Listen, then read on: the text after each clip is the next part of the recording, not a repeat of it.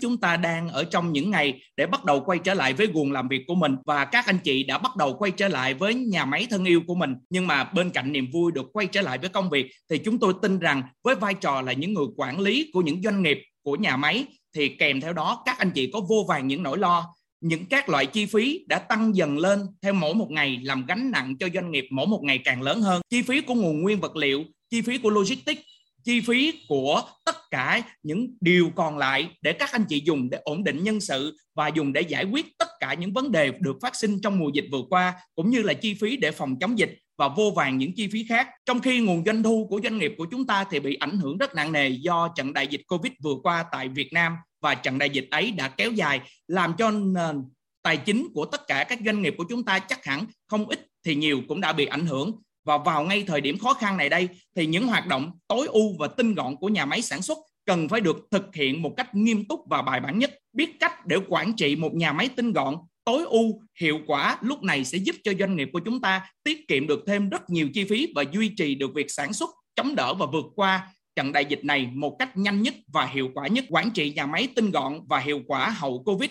Thông qua đó, đề xuất các giải pháp để có thể ứng dụng ngay cho đội ngũ quản trị của tất cả các anh chị. Hy vọng thông qua chương trình ngày hôm nay sẽ cung cấp được cho các anh chị những giải pháp để hoạt động hiệu quả hơn với nhà máy tinh gọn thời kỳ hậu Covid. Và đến tham dự với chương trình của chúng ta ngày hôm nay xin trân trọng được giới thiệu đó chính là tiến sĩ Ngô Công Trường. Anh là một tiến sĩ kinh tế tại Đại học châu Âu, là sáng lập và giám đốc chuyên môn của công ty cổ phần tư vấn và giáo dục John Partner, giám đốc của Hiệp hội Chất lượng Mỹ ASQ tại Việt Nam, chuyên gia tư vấn tối ưu hóa hệ thống vận hành doanh nghiệp Master Black Belt, là một trong 40 người giỏi nhất thế giới về Operational Excellence và do Hiệp hội Chất lượng ASQ của Hoa Kỳ công nhận làm thế nào để chúng ta có thể có được một nhà máy tinh gọn và làm sao chúng ta làm việc hiệu quả để phù hợp với doanh nghiệp của mình. Bây giờ tình hình mà dịch như thế này và trong bối cảnh mà VUCA như thế này và Covid như thế này thì chúng ta làm gì? Thì tôi chia sẻ những cái hành động rất là thực tế ha. Tại vì đây là những giải pháp tư vấn cho rất nhiều cái nhà máy liên quan để các anh chị có thể nghe xong về áp dụng ngay trong nhà máy của mình. Thì ờ, chúng ta sẽ phân tích các loại hình công việc liên quan để chúng ta làm. Thì trong doanh nghiệp mình á, mình sẽ có ba loại hình công việc. Loại hình đầu tiên là tạo ra giá trị gia tăng. Thì phần nãy nãy trường có nói là nó chỉ chiếm từ 2 đến 3% trong doanh nghiệp mình thôi. Phần số 2 là phần không tạo ra giá trị gia tăng. Thì không tạo giá trị gia tăng thì mình sẽ phân tích thành hai loại. Loại đầu tiên là không tạo ra giá trị gia tăng nhưng cần thiết và loại số 2 là không tạo ra giá trị gia tăng nhưng cũng chẳng cần thiết luôn. Thì như vậy chúng ta sẽ phân thành ba loại như thế này. Thì những công việc mà tạo ra giá trị gia tăng thì mình làm sao mình mở rộng nó? Thì à, hiện nay như trường chia sẻ là ví dụ như công ty nhiều hương yên á, mình làm theo pull system là hệ thống kéo. Là trong liên của mình á, trong pull system mà nãy giá chị Phượng Vân có nói những cái cái thuật ngữ á ví dụ là sản xuất đơn chiếc hay sản xuất theo sales hay là sản xuất theo yêu cầu khách hàng. Thì cái này mình cần phải mở rộng ra. Về đây chính là những gì mà khách hàng nuôi sống mình. Thì cái chuyện mở rộng cái mảng số 1 để càng nhiều càng tốt. Cái thứ hai là những cái công việc mà không tạo ra giá trị gia tăng nhưng mà cần thiết thì chúng ta cần tối ưu hóa nó. Và cái hành động số 2 này nè, các anh chị ghi chú dùng trường trong cái từ khóa để mình làm nhà máy mình tinh gọn, đặc biệt là sau thời kỳ covid. Đó chính là từ thuê ngoài các anh chị ha. Và rất nhiều hoạt động hiện nay chúng ta có thể outsource được ha. Cái số 3 là không tạo ra giá trị gia tăng, nhưng cũng chả cần thiết luôn. Thì mình loại bỏ ha. Từ tiếng Anh nó gọi là eliminate. Thì từ tiếng Việt nó là giảm rồi mình sẽ loại. Nhớ dùng trường là mình loại bỏ luôn, chứ đừng có nuối tiếc để lại làm gì ha. Thì như vậy là chúng ta chỉ tập trung vào những việc mà chúng ta làm thôi. Thật ra như trong nhà máy của chúng ta sắp tới để nó tinh gọn và cực kỳ tinh gọn á thì chúng ta chỉ tập trung những gì mà nếu chúng ta không làm người ngoài người ta không làm được.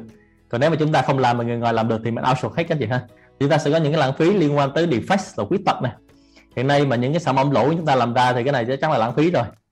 À, thứ hai là overproduction là đây là những cái lãng phí mà chúng ta làm quá cái số lượng mong đợi của khách hàng. Tiếp theo là chúng ta sẽ loại bỏ những lãng phí liên quan tới chờ đợi. Rồi một cái lãng phí nữa là chúng ta có lãng phí về di chuyển motion thì lãng phí lãng phí mà motion nữa nè. Các anh chị ghi chú dùm trường là đây một lãng phí rất lớn của doanh nghiệp.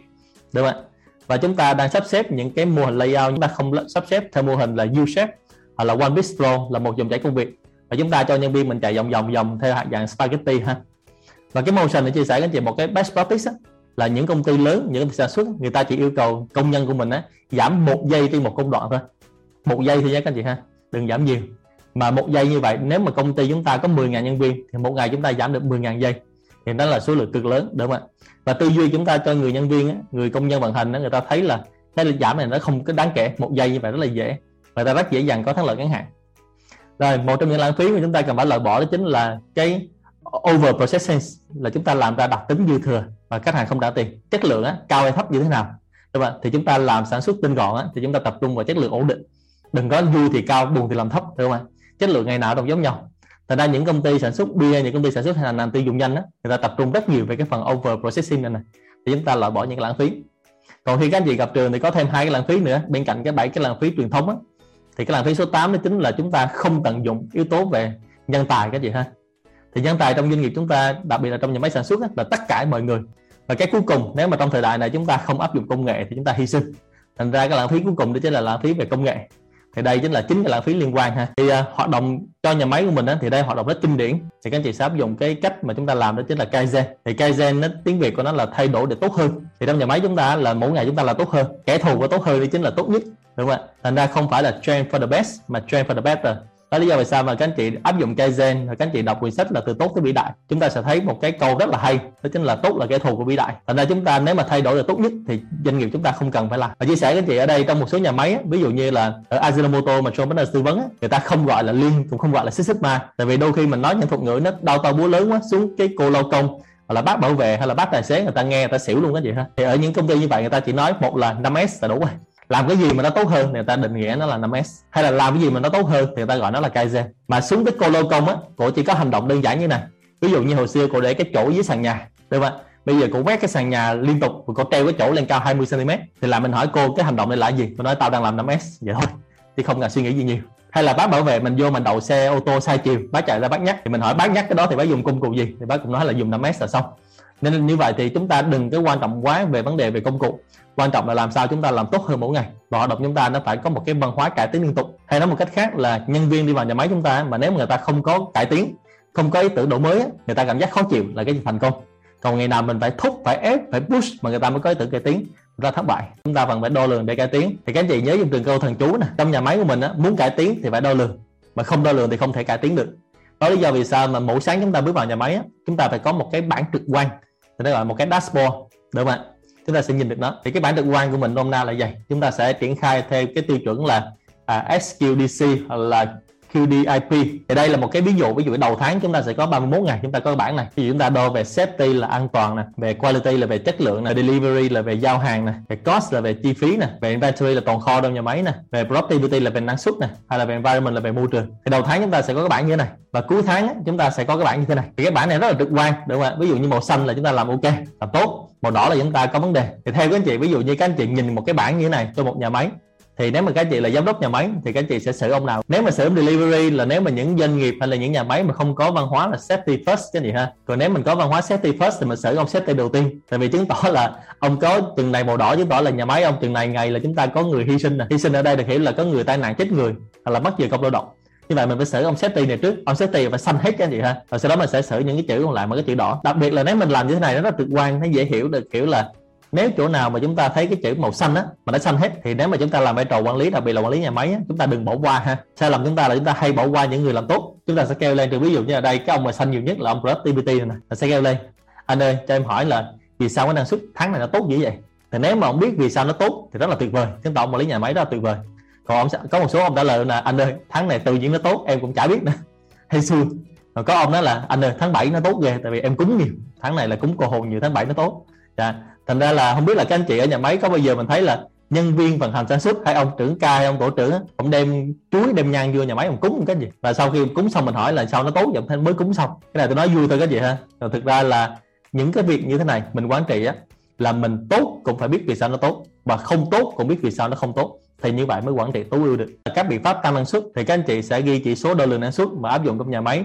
Đó chính là chỉ số OEE cái gì ha. Viết tắt của từ Overall Equipment Effectiveness tiếng việt của nó là hiệu suất thiết bị tổng thể. Và mình đo một cái này là ok. Rồi, như vậy là chúng ta làm sao mình biết được cái OE của mình hiện tại before and after, trước và sau. Và sau đó mình đo lường. Thì mình vào mình sẽ có một số cái nội dung để mình tăng năng suất. Đầu tiên là mình phải quản trị mục tiêu. Thứ hai là mình phải có hệ thống. Đúng không ạ? Nếu không có hệ thống thì các anh chị rất phụ thuộc vào con người. Và thứ ba là mình nâng cao chất lượng nhân viên. Đó là lý do vì sao mình có những hệ thống đào tạo.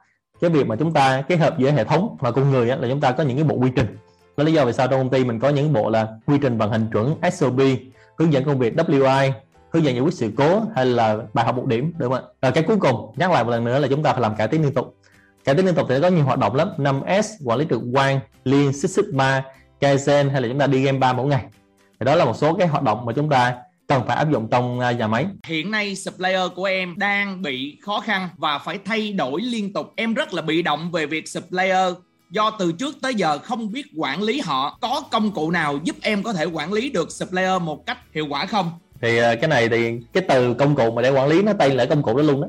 Tức là công cụ về supplier management là quản trị chuỗi cung ứng. Thì ờ, nếu mà các anh chị ờ, muốn quản trị uh, chuỗi cung ứng và quản trị nhà cung cấp á, thì cái chỗ mà supplier thì mình cần phải có một số cái tư duy như thế này. Thứ nhất á, là rất nhiều người hiện nay đang làm với là supplier tại vì mình đang là khách hàng và người ta là nhà cung cấp thì mình khá là trịch thượng với họ và khi cái gì trịch thượng của họ là cái gì giết chết supplier mà vô tình cái gì giết chết chị luôn. Thành ra hiện nay nó, theo mô hình Firefox của Porter năm tác động của Porter thì nhà cung cấp là một trong năm tác động, là một trong năm cái đối tượng mà chúng ta cần phải quản lý họ tốt. Thực ra trong bối cảnh ngày hôm nay nhà cung cấp trả thua gì khách hàng các anh chị. Và đặc biệt là sau sự cố của Korean Airlines, thì các nhà máy hiện nay mà khách hàng của John Partners, đặc biệt là nhà máy Samsung á họ phải dạy cho 300 anh chị bộ phận mua hàng là làm sao để biết cách làm việc với nhà cung cấp. Và điều rất tuyệt vời là khi mà bối cảnh covid đã diễn ra trong vòng 2 năm á thì các nhà cung cấp quay lại đối xử vào rất bài bản thì như vậy đó là mình có một cái mindset là phải tôn trọng họ. Được không vì đó là tư duy win-win. Cái thứ hai á, là những cái kỹ thuật rất đơn giản thì các anh chị có thể tìm cái từ khóa là supply management. Thì đầu tiên á mình sẽ có một cái file quản lý những cái danh mục này. Thì mình có từ khóa số 2 mà các anh chị có thể tìm hiểu là từ stakeholder management quản lý các bên liên quan. Thì mình sẽ phân chia ra. Đầu tiên là những ông nào mà trước giờ làm với mình ngon lành ông làm tử tế thì mình đưa ông vào danh sách là prefer list danh sách ưu tiên. Những ông nào mà làm cụ bắp mà mình không muốn gặp lại ông nữa thì đưa vào danh sách là blacklist. Và những ông nào đang trong quá trình đánh giá thử thách thì mình sẽ phân chia như vậy. Thế là chia sẻ một tí là nếu mà các anh chị làm việc với nhà cung cấp đó, có cả về cảm tính có cả về lý tính thì khi các anh chị khó khăn các anh chị gian nan thì người ta sẽ giúp các anh chị. Còn ngược lại là trước giờ chúng ta chỉ nghĩ là chúng ta vui thôi.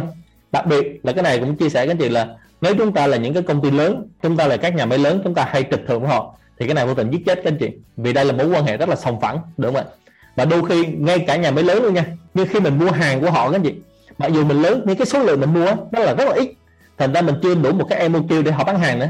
Thì lúc đó cũng chạy qua năn nỉ, em ơi hôm đó đáng thì bán cho anh cái này đi, mặc dù nó chưa đủ MOQ. Thì nếu ông thương mình sẽ bán, còn không thương mình sẽ nói, anh chưa đủ MOQ, em sẽ không làm đơn hàng này cho anh. Thật ra đó là những cái kỹ thuật rất đơn giản để các anh chị có thể quản lý nhà cung cấp.